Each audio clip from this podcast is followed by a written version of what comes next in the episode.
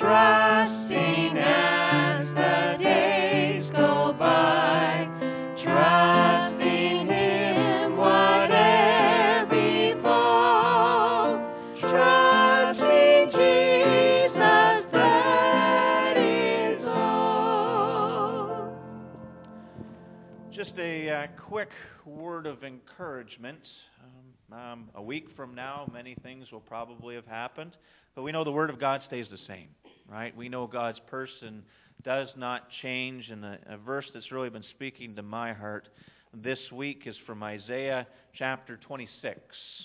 And Isaiah 26, verse 3 says, You will keep him in perfect peace, whose mind is stayed on you. Just pause and think about that. With just everything that we've been hearing, everything that our minds and hearts have been processing, um, all the uncertainties, on the, the unknowns, you will keep him in perfect peace, whose mind is stayed on you, because he trusts in you. It's kind of led the, the song selections, and that's kind of led some of the, the motives behind um, putting these recordings together. Right? We just want to collectively, as the body of Christ, keep our mind stayed on God. God who's on the throne, God who's in control, um, God who's already gone on before us, God who's promised his return. I'll just take a moment to pray and uh, just give thanks. Dear Heavenly Father, Lord, we do thank you just for this time, Lord. And um, it is a time of uncertainty. It is a time, Lord, of many questions. And we just think of just um, how fortunate we are that we are in this place where we, we are open your word and, and, and we know your promises. And, and right now, we're just clinging to those promises. Lord, I pray that you would just uh, be with the leaders of our countries during this time. Lord, I pray that you would just ground them, Lord. I pray that you're with the believers around them. Help them to be, to be just bold in, in speaking truth, directing attention to yourself in and through these, these days and the days ahead. Lord, I think of uh, our churches, Lord, and just the decisions that are being made, and, and Lord, as, they, as they're very, very careful, Lord, and we thank you for the, the decisions that are being made. Lord, we just pray for, for guidance and wisdom, and, and we do pray for our church families. Lord, life, life still continues uh, in and through some of these uncertainties, Lord. And I pray that you would put a hedge of protection physically around our, our loved ones. Lord, you would just strengthen immune systems. Lord, you would just strengthen and, and, and just prepare us, Lord, for, for what's taking place. But I also pray spiritually. I pray that we're taking advantage of this time of being still. Lord, I pray that we're taking advantage of, of the time with family. Lord, I t- pray that your word is open and we're, we're not just allowing this to happen, Lord. We're, we're stepping up to the plate and we're allowing ourselves to be drawn closer to you and to be used by you. Lord, I pray that, that every generation will see our testimony. Lord, and if you do tarry, Lord, I pray that they'll look back on, on the, the, the happenings, the events of 2020, and they'll remember a light that shone so clear, Lord, shone so bright, Lord, that it'll never be forgotten.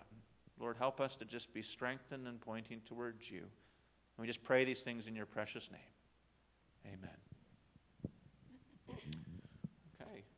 We're going to sing another couple songs, and uh, then we'll just have a, um, and again, a, a, preacher, when he says a brief message, he's always fibbing. I won't say lying, but uh, anyway. Join us in singing Stand Up, Stand Up for Jesus.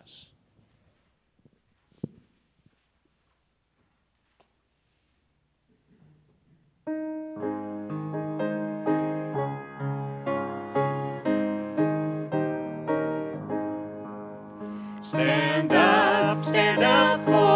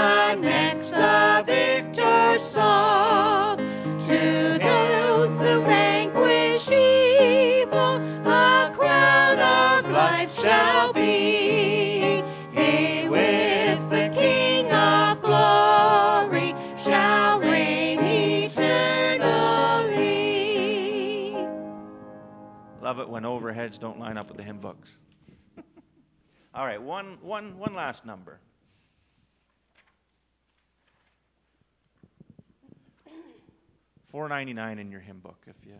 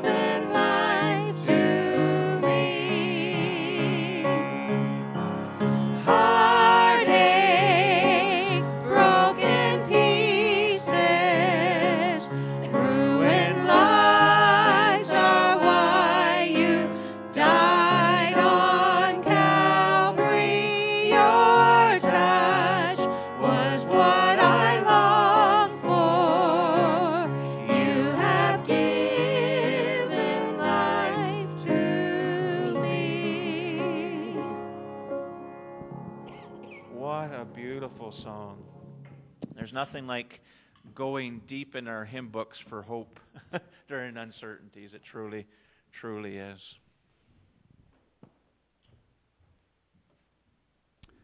Well, at this time, um, we're good to go. How many minutes do we got, Edward? We're being sensitive to the battery on the camera. 35? Okay, well, we better get moving here then, shouldn't we? Um, take your Bibles and turn with me to uh, John chapter 6. It's been a uh, couple couple weeks with some of the, the different um, leadings and, and what have you, but uh, we're going to have a little bit of review. But this is the, the I am the bread of life discourse that the Apostle John is giving us, John chapter 6. Um, I am the bread of life. He who comes to me shall never hunger. And when we think about what we're facing today, and when we think about um, what the world is going to be looking for here, um, if not in the imminence of what's going on, the world's going to be hungering for something, right? And if there's ever a day and age where we need to understand that um, the answer is the Son of God, it's today. Um, he who comes to me shall never hunger. He who believes in me shall never thirst. And we know that's not talking about physical water. Uh, we know that's talking about spiritual life. That, that, that thirsting, that looking for answers, that looking for solutions uh, to what the world um, can't necessarily provide, right? So let's uh, just open up in a word of prayer and uh, we'll just enjoy our study together. Dear Heavenly Father, we do thank you for this time. I thank you for, for those that are, are, are just, just spending some time with us here this morning. Just pray that you would just open our, well, still our minds and open our hearts to, to what it is that you have us um, have for us this morning. I pray that you would just be able to use me, Lord, and then I would just be able to speak your words, Lord. I pray that this passage of Scripture will just come alive. Lord, that we will turn to it through the week. We will draw our hope from the source of life. And uh, we'll just allow you to speak, Lord. We would just allow you to speak. And I just pray these things in your precious name. Amen. So, John chapter 6, if there was ever a time where we could begin to understand what Jesus is saying to his fellow countrymen, it is today. Right? Here we have in John chapter 6 this, this discourse, which just means a teaching. We have Jesus standing in a synagogue. I've been calling this the, the synagogue scenario. Okay, and we know that because in John chapter 6 verse 59 it says, these things he said in the synagogue as he taught in Capernaum. Right? So we here we have Jesus standing in a synagogue. This is following the feeding of the 5,000. Uh, we know with the women and children it was closer to 10. Um, Jesus sent the multitudes away. This is following Jesus walking on water, and we see Jesus standing now in the synagogue. And he's surrounded by two groups of people. The first group we looked at last week, and this is the group of the inner disciples right? Men, men, and I'm sure there, there, there, there were women involved, but there were the men who were discovering who the Son of God is. And if we were to pause for a second and just, just relate with that, discovering who the Son of God is doesn't just happen instantaneously at salvation, does it? When we think of the, the process of salvation, of, of hearing the Word of God, the Spirit moving in our hearts, Right? Understanding that we're sinners. Right? Understanding that, that we're all sinners. Understanding that the Lord Jesus Christ came with the specific purpose to die on the cross for our sins. When we ask for forgiveness of those sins, we place our faith in Christ. We ask Him to help us live our life for Him. We know, those that have made that decision, we know that we have a lifetime of discovering who the Son of God is. Right? There's a beginning, but we have a lifetime. We have a, a lifetime of, uh, of learning. We have a lifetime of, of reading the scriptures and gleaning. We have a lifetime of learning how to tremble before He is. But here we have the inner, inner circle of disciples. And Jesus had been very specific. And again, you can only imagine as they're tagging along behind him. Jesus in John chapter 5, standing before the Sanhedrin, standing before the, the political leaders of Israel, right? The Pharisees and the Sadducees. These, this inner circle had just finished listening to Jesus explain that he is the Son of God. In John chapter 5, this, this inner circle of disciples had just finished hearing Jesus explain to them that the Son of God does the will of the Father. Which makes us bring attention to, the, to every work, so everything that Jesus does in the Gospels that we read are the works of God. God who's on the throne. Jesus wasn't acting independently. He was doing the will of the Father. Jesus had been explaining that he had the power over life. If I can read a, a verse for you in John chapter 5, verse 24, it says, Most assuredly, I say to you, Jesus speaking, he who hears my word and believes in him who sent me has everlasting life. That's the words of the Son of God. Believes that God sent him has everlasting life and shall not come into judgment, but has passed from death to life. These, this inner circle, discovering who the Son of God is, we're realizing that Jesus, Jesus had been sent by God. Jesus was the, the Son of God. He had the power over life. We also realize, if you were to read further in John chapter 5, he was explaining to them that he is the judge. Jesus is the judge. All men will stand before him one day believers to, to, to give our, our crowns back to Him, and, and for, for those that do not place their faith in Christ, the great white throne judgment. And we know that there's a, an eternal hell at that point. Jesus is the judge. This, our inner disciples are, are discovering that. Verses 26 to 28 also explains that Jesus will lead the rapture. Right? And if there's a, a time there where, the, where we need to understand that the, the Lord will descend with a shout, Jesus leads that rapture. 1 Thessalonians 4. The Lord will descend with a shout, with the voice of an archangel, and the trump of the Lord will, will sound. He explains to the Sanhedrin that the graves will be opened. Right? He explains to them that he is the one that, that leads the rapture. And that's something that, that this inner circle of disciples is processing. Come ahead to John chapter 6. These men had just watched Jesus walk on water. These men had just watched Jesus command creation. That's something that only God can do. These men were discovering who the Son of God is. I invite you to, to read with me and, and this is what we looked at last week, verse 26 and 27 of John chapter 6. It says, And Jesus answered them, the them being some of the multitude that had been fed in the feeding of the 5,000, some of the, the multitude that were looking for, for another miracle, looking for another experience of Jesus. Jesus answered them and said, Most assuredly I say to you, you seek me not because you saw the signs not because you, you're looking for the Son of God, the one that God has sent. You seek me, but because you ate the loaves and were filled. Do not labor for the food which perishes, but for the food which endures to everlasting life, which the Son of Man. I invite you to just underline that. That's a significant title here. Which the Son of Man will give you, because God the Father has set his seal on him. Last week we looked at, at, at, two groups, and more so the one group that, that, that, that heard that, that title, Son of Man, and they started thinking back, back maybe what we would call their Sunday school years, back through their scriptures. And then all of a sudden it starts dawning on them, Son of Man, that is the, the title, title for, for the Messiah title for the coming messianic king that's coming, Daniel chapter 7. And then we're into some really interesting prophetic scriptures. I invite you to turn there with me, Daniel chapter 7.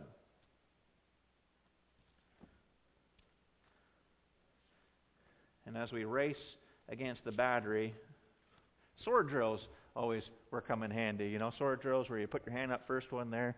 Uh, I vaguely remember those, but uh, um, some some may. But as these the inner disciples, the inner circle of disciples, hear Jesus uh, tell them, endure for the food which endures for everlasting life, which the Son of Man will give you. That Son of Man title brings them back to what Daniel saw back in captivity. And Daniel chapter 7, verse 13 says, I was watching in the night visions, and behold, what does he see? One like the Son of Man. Where is he coming from? Coming in the clouds, with the clouds of heaven. He came to the ancient days, and they brought him near before him. Where's Jesus coming from? From heaven. Who is he coming before? God. Ancient of days, God on his throne. just an interesting study, and again, we looked at this, this last week a little bit. Six times in John chapter 6, this discourse, six times, Jesus says, I am God's Son, or God is my Father. Six times in those 32 verses, he says that God has sent me. sent me. Six times in those 32 verses, it says there that, that he has been sent from heaven. And I invite you to count those. Right? The, the disciples were discovering who the Son of God is. The Son of Man coming with the clouds of heaven. He came to the Ancient of Days. They brought him near before him. Verse 14. Then to him, beginning to understand, Jesus standing before them. Then to him was given dominion and glory and a kingdom that all peoples, nations, and languages should serve him. His dominion is an everlasting dominion which shall not pass away, and his kingdom the one which shall not be destroyed. Think with me what's going through the inner circle, those disciples' lives right at that moment. This faithful remnant is being moved to a faith in the Son of God. And I want us to pause and get that title through Son of God. Not in a man's Jesus not in a, a Jesus that, that somehow we've created so that we can understand. Not in a, a man's Jesus where we can kind of put him in place where he works. No, the Son of God, Jesus. The disciples were discovering who he is. And that faith, that faith, when we, we are moved to that place of understanding that he is the Son of God, second person of the Trinity, the one sent from heaven with the sole purpose of dying for our sins so that we can have a relationship with God the Father. When we come to that place of faith in the Son of God, that is what moves mountains. When we come to that place, right, that mooring, that chief cornerstone, that is, that is what, what, what moves mountains. That is what stands up during sufferings. That faith that Jesus is the Son of God on the throne, that faith that he is, he is the second person of Godhead, when we are moved in our faith to Him being the Son of God, that's what stands up and leads us through crisis. Right? And if there's ever a time that we need to understand that, that Jesus isn't a man Jesus, Jesus isn't a, a Jesus that, that we can, we can understand fully. He's not someone there that, that we can contain. Jesus is a Son of God, Jesus. That is what's going to lead us through the days ahead.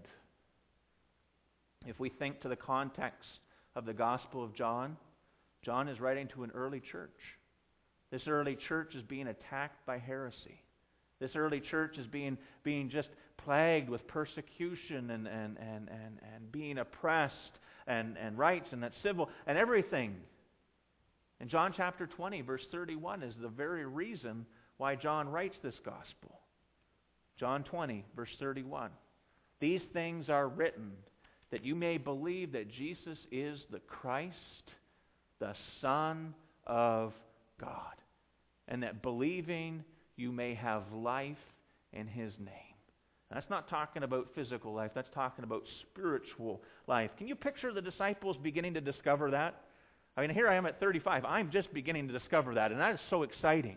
Right? And I know this is a lifetime as the Lord tarries, but, but that's what we need right now. That, that is the faith that we need to see. But there was another group. Right? There was another group. We have a faithful remnant, and there was another group, and this was a much larger group. And we're back in John chapter 6 here. This other group had been bringing the sick to Jesus for some time now. Right? Jesus ministered for, for three and a half years. Right? And, and we know Jesus has been ministering on the earth for a little while now. They'd been bringing Jesus the sick, the diseased, the demon possessed for some time now.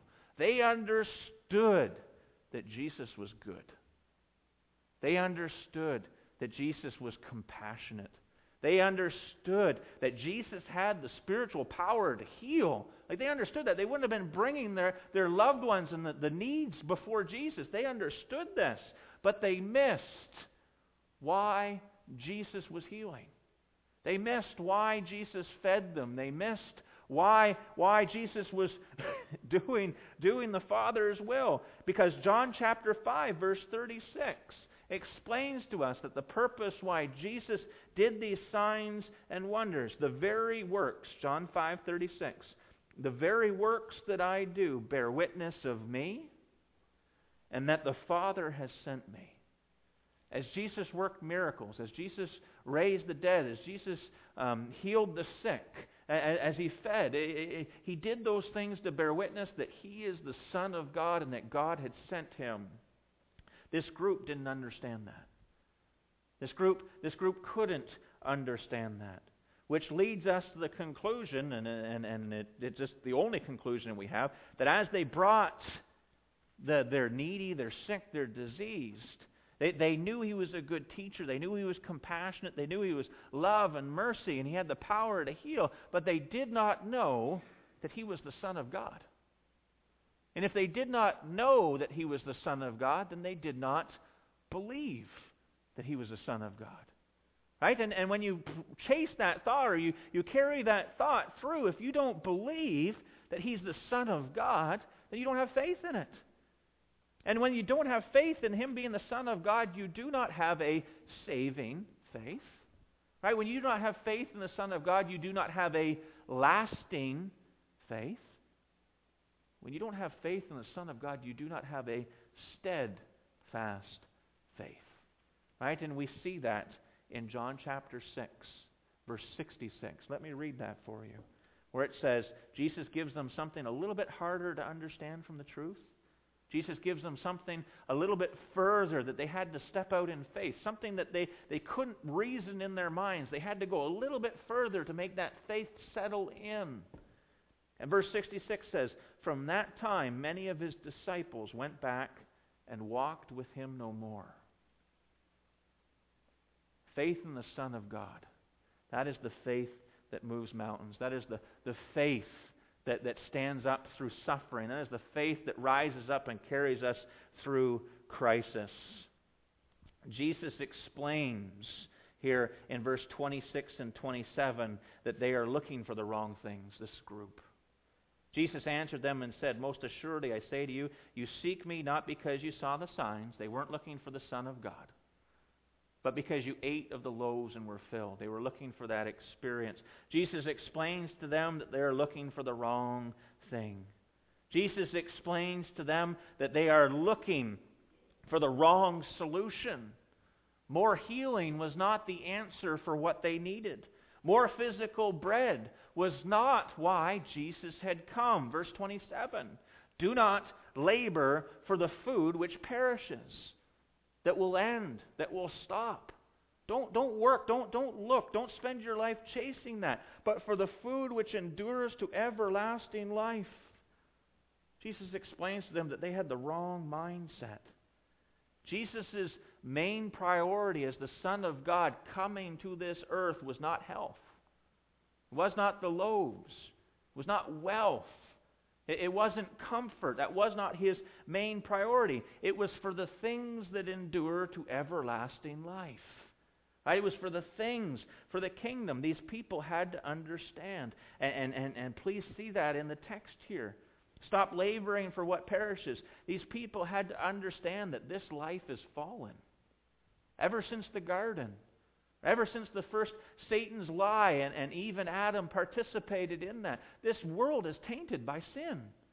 These people standing before Jesus had to understand that this world is fallen. This life was crumbling for these people, even as Jesus spoke. Jerusalem was to fall. And when I say fall, I mean the, the, the streets were to run red with blood. Right? The, the, the nation of Israel was to crumble. They had to understand that, that, that their life was crumbling around them. They had to be reminded that this life ends. This life ends. Do not labor for the food which perishes, but for the food which endures to everlasting life, which the Son of Man will give you, because God the Father has set his seal on him. That's resonating with my heart this morning. Hear this. There's food that perishes, but there's food that endures to everlasting life. This morning, if you've placed your faith in the Lord Jesus Christ, your relationship with God through Christ is everlasting. It, it, it endures. And I, am going to try not to get on a rabbit trail with that, but that enduring to everlasting life, it endures through whatever it is you're facing. Your relationship with Christ is secure. It, it, it's, it's, it's, it's everlasting. It continues on forever. That is uh, what endures. Your worship of God now, through whatever it is that you're facing, your worship of God now is, is everlasting. Right? God, you're coming before the eternal God. We are supposed to be doing what now, what we will be doing then as we reach glory. No matter what we're facing. Your worship now is to continue for eternity. Your praise, your prayer that we need so desperately right now, your faith, your obedience, these are things that you are commanded to do now and these things we will continue for eternity in God's presence. Are we seeing that now? Right? And we can get caught up in the temporary. We can get caught up in the distractions and forget that, that we're called to a specific purpose now, and that is laboring for the food which endures everlasting life, which the Son of Man will give you. The sad thing is, as we continue in this narrative, this group didn't understand that this group pursuing Jesus. Read with me in verse 28. Um, in the midst, I mean, had they not come to the synagogue looking for Jesus? Is that not the right thing to do? Had they not been, had they not gone looking for him? They, they use the term in verse 25, rabbi, which is a personal term. They were looking for Jesus. Is that not it? But somehow they miss the point. In verse 28, they said to him, said to Jesus, What shall we do that we may work the works of God. You can't do your way into faith. You can't do your way into believing that Jesus is the Son of God. It does not work that way. Notice Jesus' response. Jesus answered and said to them, This is the work of God, that you believe in him whom he sent. You believe that Jesus is the Son of God. You believe the, the, the purpose He came to die on the cross and provide life. But these people lived in a day and age where being in the right relationship with God meant doing. It centered around practice. It centered around looking a certain way, doing, doing certain things to do with their religious practices. It centered around saying the right prayers singing the right songs. What may we do? What, what more can we do? It centered around putting money in the tithe box. These people needed to be moved from the doing or the practice to faith in the Son of God. There's no other way to have a relationship with the Father. No other way. But it was their choice. And that's where we get quiet. Because many people today are not making that choice. Many people today think doing. What may we do? What can we do? I mean, we hear that a lot today. It's not about doing, it's about believing. The doing comes afterwards. You need to believe. Learn how to believe in Christ, the Christ of the Scriptures. Discover who He is first. They asked, What shall we do that we may work the works of God? Is there anything wrong with hearing Jesus speak and wanting to do for Him? No, of course not. I mean, that, that, that's great. Is there anything wrong with seeking, looking, and finding Jesus? And when you find him, asking, Jesus, what do you want me to do? No, there's not. But there's two problems that arise for this group. And especially if I can, and, and this has really grabbed me this week, especially when they're standing face to face with the Son of God, who, who not only sees your physical appearance, but he sees your heart. Can you picture that dawning on them? Jesus is seeing through your exterior to, to, to what's going on in your heart. And there's two, two problems arise for this group that's not understanding. And the first problem is that Jesus knows when something's missing in your relationship with God. Jesus knows. Right? And if we were if we were just to come to that place understanding that there and maybe this is just me kind of categorizing it, so forgive me for that. When it comes to your relationship with God, it's either awesome, right? You're walking in the Spirit, your devotions, you're spending time in the Word, I, you, you, the music is just speaking to you, you're, you're in that intimate relationship, and you're just living for Jesus. Your, your relationship with God is either awesome you kind of quiet yourself a bit and realize something's missing. I mean, there is nowhere in the Bible where I read there where your relationship with God is supposed to feel empty. Nowhere in the Bible, right? So your relationship with God is either uh, awesome or, or it, it's empty. There's something wrong. 1 John chapter 1 is the place to turn for that. It's called broken fellowship. 1 John 1 9 says, If we confess our sins, He is faithful and just to forgive us our sins and cleanse us from all unrighteousness. That's what restores us. But your relationship with God is either awesome, it's either something's missing or something's hindering that, or it's non existent. It's one of those three categories, and we can only answer that ourselves. So, as these people, they don't understand who Jesus, the Son of God, is, and they're in this place, and, and they're beginning. Jesus is seeing right through them, and Jesus knows when something is missing from your relationship with God. These people had a second problem that Jesus knows when you don't really know who he is. You can't fake your way when you're standing before the Son of God. You can't say, uh, you know, oh yeah, I believe.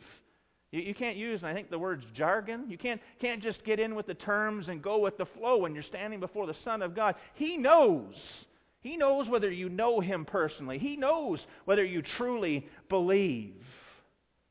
He knows if you understand what he's trying to say.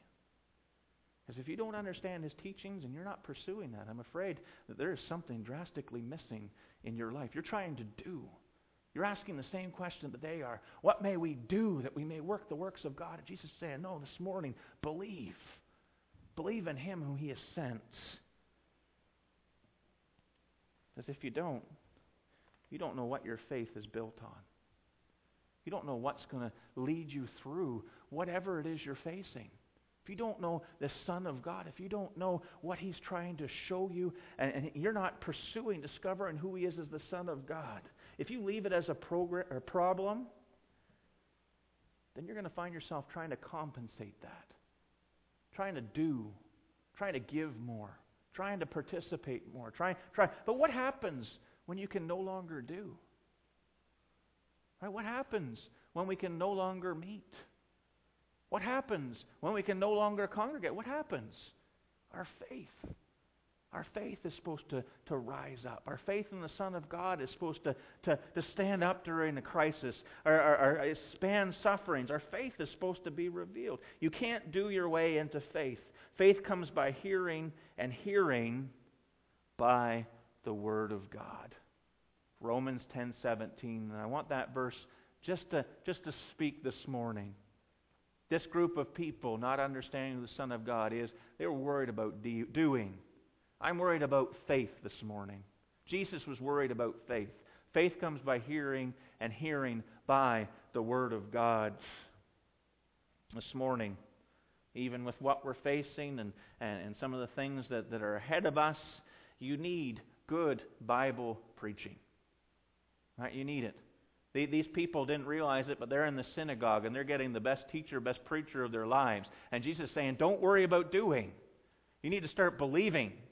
Start believing. Start listening and start believing. This is the work of God that you believe in Him whom He sent. You need good Bible preaching. You need good Bible teaching. Right? Uh, there, there's lots of, of, of good programs. There's lots of good resources. I have lots of books. I'd, I'd love to lend them out during this time. But faith comes by hearing, and hearing by the Word of God. Don't reach out for something else. Don't reach out for, for man's wisdom. Don't reach out for man's answers, man's solutions. No, the, the work of God is to believe in Him whom He sent. You need study, personal study, personal meditation. If there's ever a time that you need to, to really focus on starting or, or continuing or, or reviving spiritual disciplines, it's now. Without these things, we don't find ourselves doing for Christ anyhow. Right? We don't find ourselves being led in that anyhow. Jesus, and we'll ramp this up. Jesus, they wanted to do something more, right? What may we do? And Jesus just wanted them to do what they were supposed to be doing in the first place. Deuteronomy chapter 6, and I'm sorry I have to rush this, but Deuteronomy chapter 6, a familiar, the, the Shema prayer. Um, Quite often, when our relationship isn't right with God, we want to do more when we're not doing what we're supposed to be doing. And just let me follow this. Read it real quickly. John chapter 6, verse 4. Hear, O Israel, the Lord our God, the Lord is one. You shall love the Lord with all your heart, God, with all your heart, with all your soul, with all your strength. And these words which I command you today shall be in your heart. Verse 7. You shall teach them diligently to your children, and shall talk of them when you sit in your house when you walk by the way, when you lie down, and when you rise up. These people wanted to do more.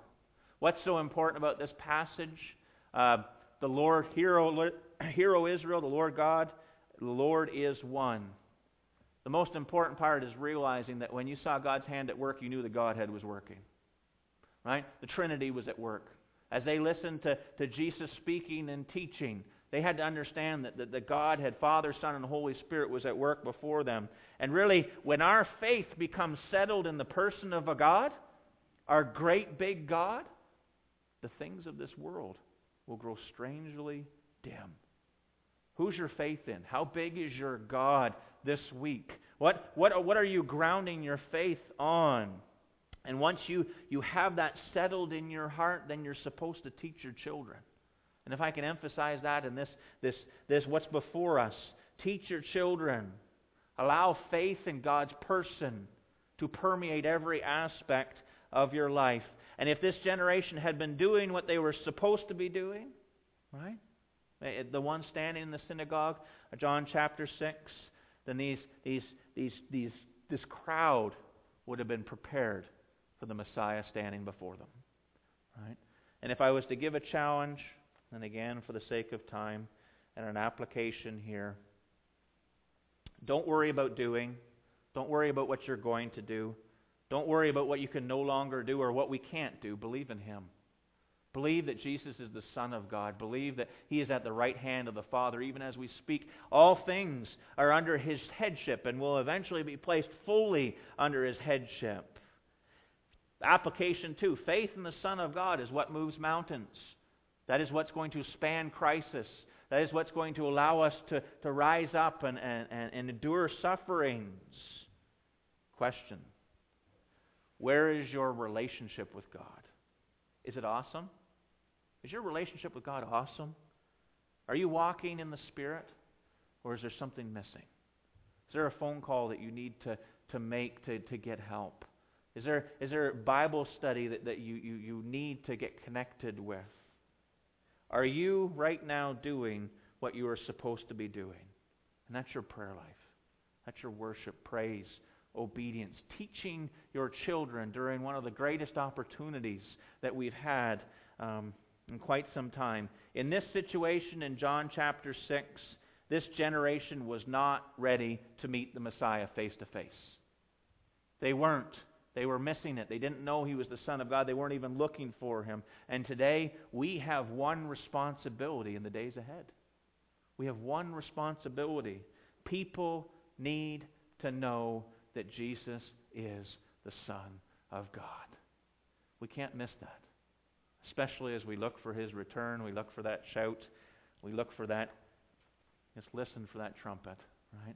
People need to know that Jesus is the Son of God. Dear Heavenly Father, Lord, we do thank you that we know what our faith is grounded on. We thank you for our chief cornerstone, Lord. And I just pray that we would be in the Word. We would be quick to encourage over the phone, over, over whatever communication we're using, Lord. But uh, we're also bold. We're steadfast. Lord, in the days ahead, Lord, I pray that as, as people look to the church, Lord, and it's not just the building, Lord, it's, it's, your, it, it's your believers. It's the invisible church. Lord, as they look to Christians, I pray that we speak your truth, we speak your gospel, we speak life into them. I just thank you for this morning. I thank you for what we're able to do. We just pray these things that you would guide us and uh, just keep us safe. In your precious name, amen.